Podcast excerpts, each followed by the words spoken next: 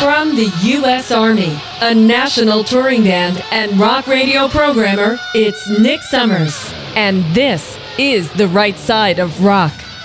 Here's Nick Summers. Okay, so this week it's all about the 70s one hit wonders and where are they now? Interesting. Hey, by the way, thanks for listening. Remember to subscribe to be notified when new episodes are available, The Right Side of Rock. Also, rate me, let me know how I'm doing, and share this with a friend who you think you might enjoy this. Also, get in touch with me. Questions, comments, ideas for future episodes. I love it all. Nick Talk945 at gmail.com. That's Nick Talk945 at gmail.com. Are you ready? You're listening to The Right Side of Rock with Nick Summers. One hit wonder time.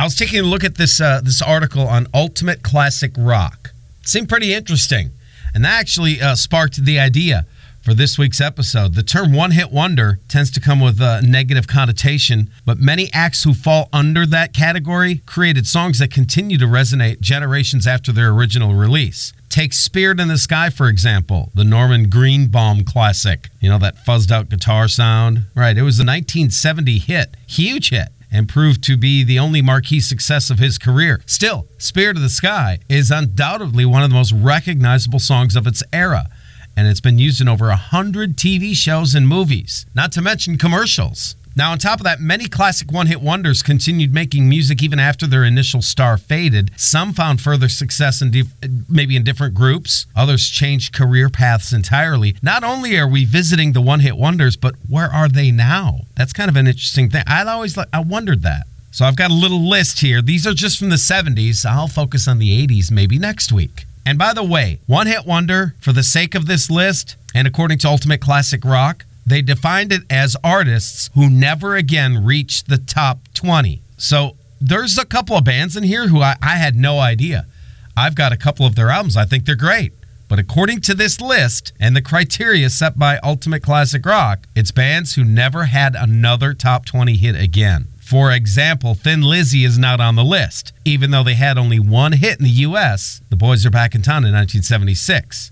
But they had huge success overseas. Not to mention, there's a lot of great songs that classic rock radio still plays from Thin Lizzy. So, again, not on the list. So now you know the rules. Here we go. We'll start with Wild Cherry. They reached number one in 1976 with Play That Funky Music White Boy.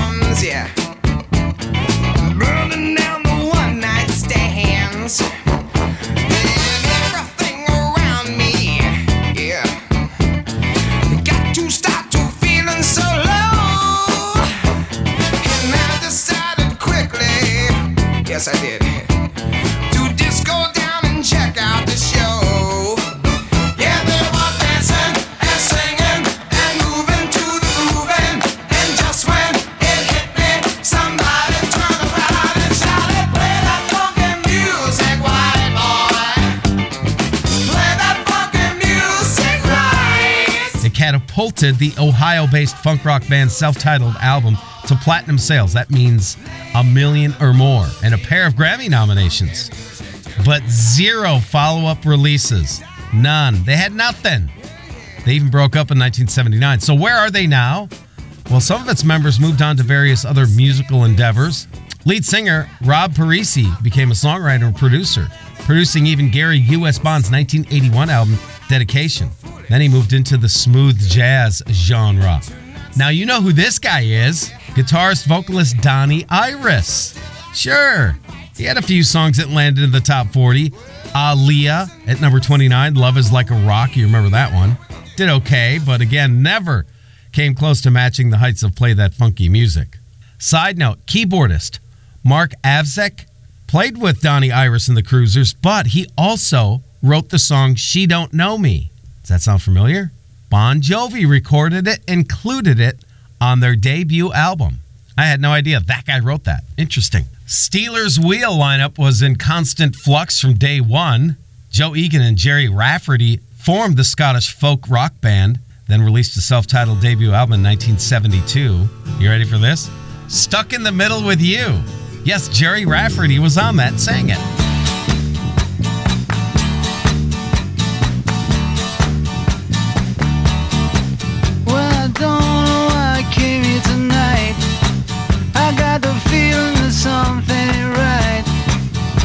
Scared in case I fall off my chair.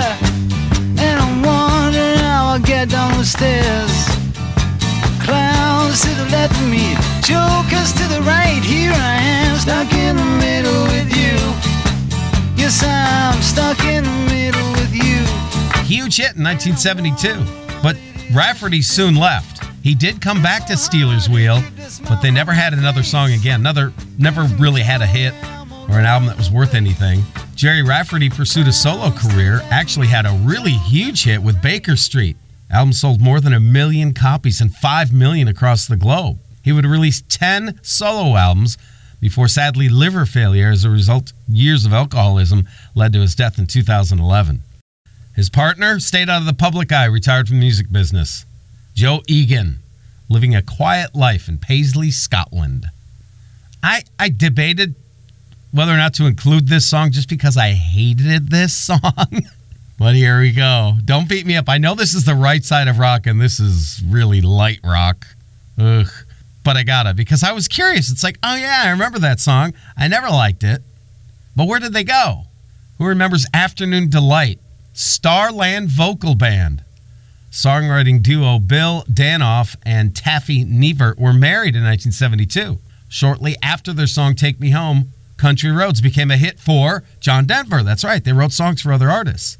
They decided to come in and record this song called Afternoon Delight in 1976. They won two Grammys, including Best New Artist. They beat out Boston, even had their own TV variety show over one song, but they were unable to produce another hit song. By the way, they split in 1981 and divorced. Gonna find my baby, gonna hold her tight, gonna grab some afternoon delight. My motto's always been when it's right, it's right. Why wait until the middle of a cold, dark night? When everything's a little clearer in the light of day. We know the night is always gonna be here anyway. Thinking of you's working up my appetite. Looking forward to a little afternoon delight. Rubbing sticks and stones together make the sparks ignite. And the thought of loving you is getting so exciting. Sky rockets in flight. Afternoon delight. So Danoff continued writing, uh, songwriting after the band, including several further collaborations with John Denver prior to his death in 1997.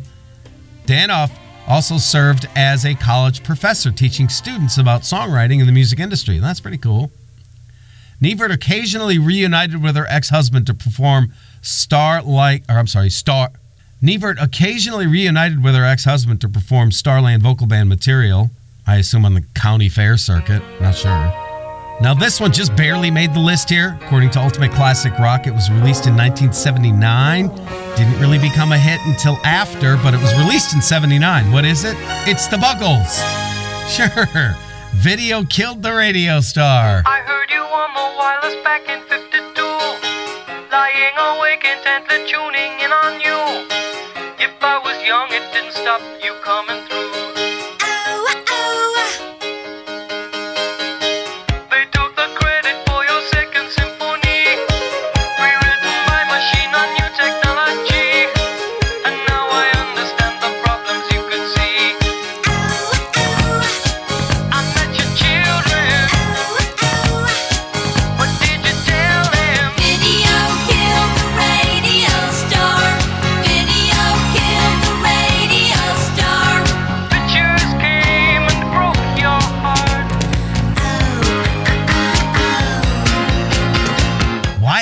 song so iconic?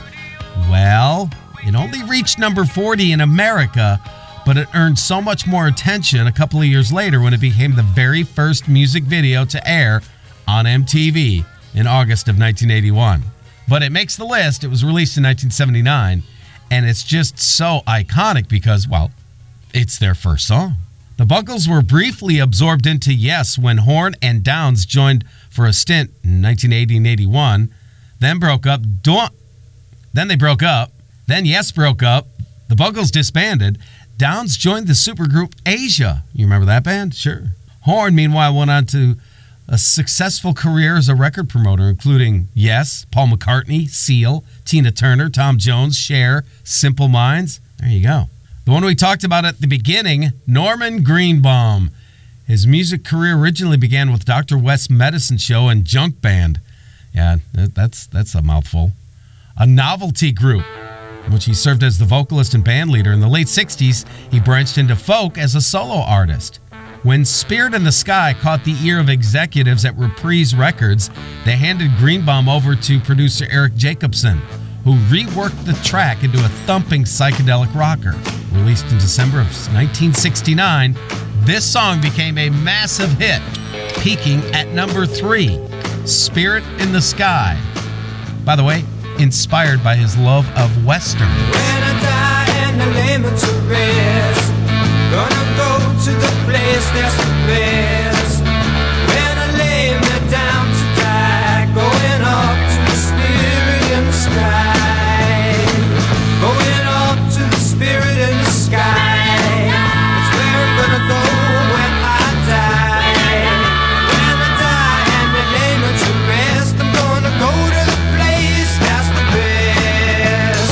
Where's Greenbaum now? He only released two more albums following the success of that song, Spirit in the Sky. He moved to Northern California, eventually got into the restaurant business, working as a chef at one of his restaurants, only occasionally returning to the stage to perform his classic rock track, again with the uh, county fair circuit. Meanwhile, Spirit in the Sky has been used in a long and impressive list of films and TV shows, including Apollo 13, Remember the Titans, Guardians of the Galaxy. The list goes on. Not to mention tons of commercials. That that is truly an example of how you could live off of your one-hit song. The right side of rock with Nick Summers. We're doing one-hit wonders of the 70s and where are they now, which I always find to be almost as interesting as remembering the band who came up with the one-hit wonder. This song I do remember. This song didn't bother me. I kind of liked it. Dancing in the Moonlight, King Harvest. Dave Doc Robinson, who played bass, sang vocals, Ron Altbach on keyboards, Ed Tuleja on guitar, and Rod Novak on sax. They initially formed in 1969 in Ithaca, New York. They'd break up a couple of years later, but they reconvened in Paris. Dancing in the Moonlight soon followed in 1972. It took a while to find an artist. As a matter of fact, they even quit while the song was just kind of laying at the bottom of the charts. They figured they were never going to make this. Then, boom, it hit America, and by 1973, it reached number 13 on Billboard's Hot 100. Then the group got back together, toured heavily, but never had another hit. They broke up in 1976. Can you imagine? You release a song, you think it's going to be something, it's not. You break up, then you find out it's huge in America. You got to quick get back together, right? Yeah. Oh, we get it almost every night. And when that moon gets big and bright, it's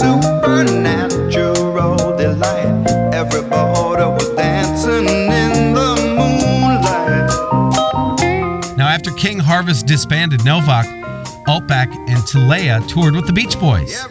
He even wrote uh, Altbach, Altbach rather wrote co-wrote the Beach Boys song "Lady Lynda" with Al Jardine. They reunited in 2012 for a couple of performances to celebrate the 40th anniversary. Robinson passed away in that December of 2012. His former bandmates honored his memory with an original song called "Doc," then released a new album, followed by the single "Our Old Songs." Here's an interesting one. Who remembers the band Ace? maybe not the name and not to be confused with Ace and Kiss, but Ace was born out of Sheffield, England. They developed an initial following playing at pubs throughout the area. Their first album, Five Aside, was released in 1974 and it featured this song, How Long? Paul Carrack wrote it. Now, Paul Carrack, that's quite a name. This song, by the way, reached number three. The band never, ever had another hit, even released a couple more albums that went nowhere. So, Paul Carrack actually joined Roxy Music for a while. He even was in Squeeze, you remember that band? And worked as a touring musician for Roger Waters. Then in the 80s, he joined up with Mike Rutherford from Genesis and his band, Mike and the Mechanics, and had some huge hits there, including In the Living Years. How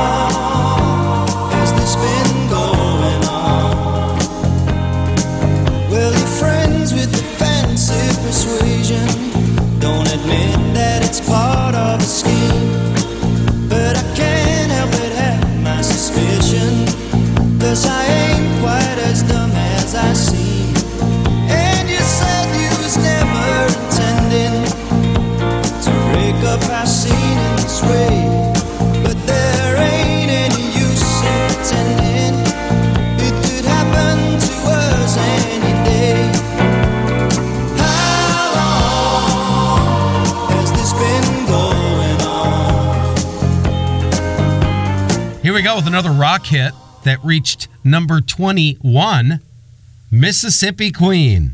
This is again an example of a band that maybe they only had one official top 40 hit, but they were so instrumental to the sound and the music of the 70s. And we're talking about Mountain and Leslie West. They formed in 1969.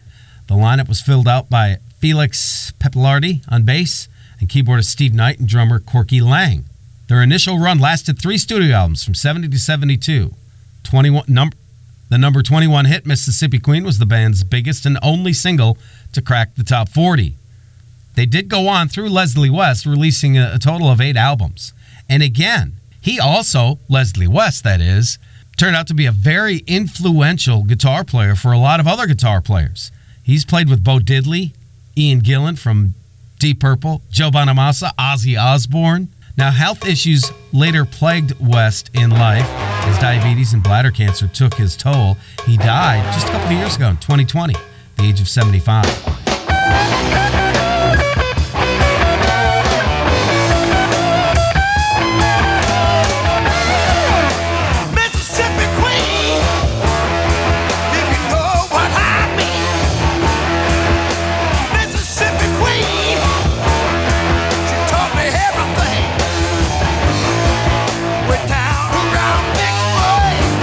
Guys had uh, done some stuff mainly in the jazz genre, even Meatloaf and Mick Ronson. Again, very influential, kind of a, uh, a musician's band in a sense, but still, they left us Mississippi Queen. Another one where I've got a couple of their albums and I like them. I never considered them a one hit wonder. When you're a rock fan, you generally don't get a lot of hits out of your favorite band. Generally, top 40 hits, especially now. Can you imagine some of this music on today's top 40? It would never fly. It would go straight to rock radio. And then you hope they get something there. But back in the day, the charts were filled with all kinds of different styles of music. It was interesting. You would have a disco. If anybody has ever heard the Bob format, you know, or the Jack format, as far as radio's concerned, where it sounds like a jukebox, anything and everything gets played. Top 40 radio was kind of like that back in the day. You had the 70s soft rock stuff. You had, like I just played, Mountain, Mississippi Queen. You know, you had Boston. Later in the 70s, you had some Van Halen, all right next to some of the top 40 stuff, disco stuff of the of the era. It was an interesting time in radio. So this band to me never fit into the one hit wonder because I know several songs that classic rock radio plays. But top 40, they only had one hit, reached number eight in 1974. And it made it spurred their album Hair of the Dog to platinum sales. See, there's another one, Hair of the Dog. Played constantly in classic rock radio, but it wasn't a hit. Who is it? It's Nazareth and Love Hurts, which, by the way, is a cover song.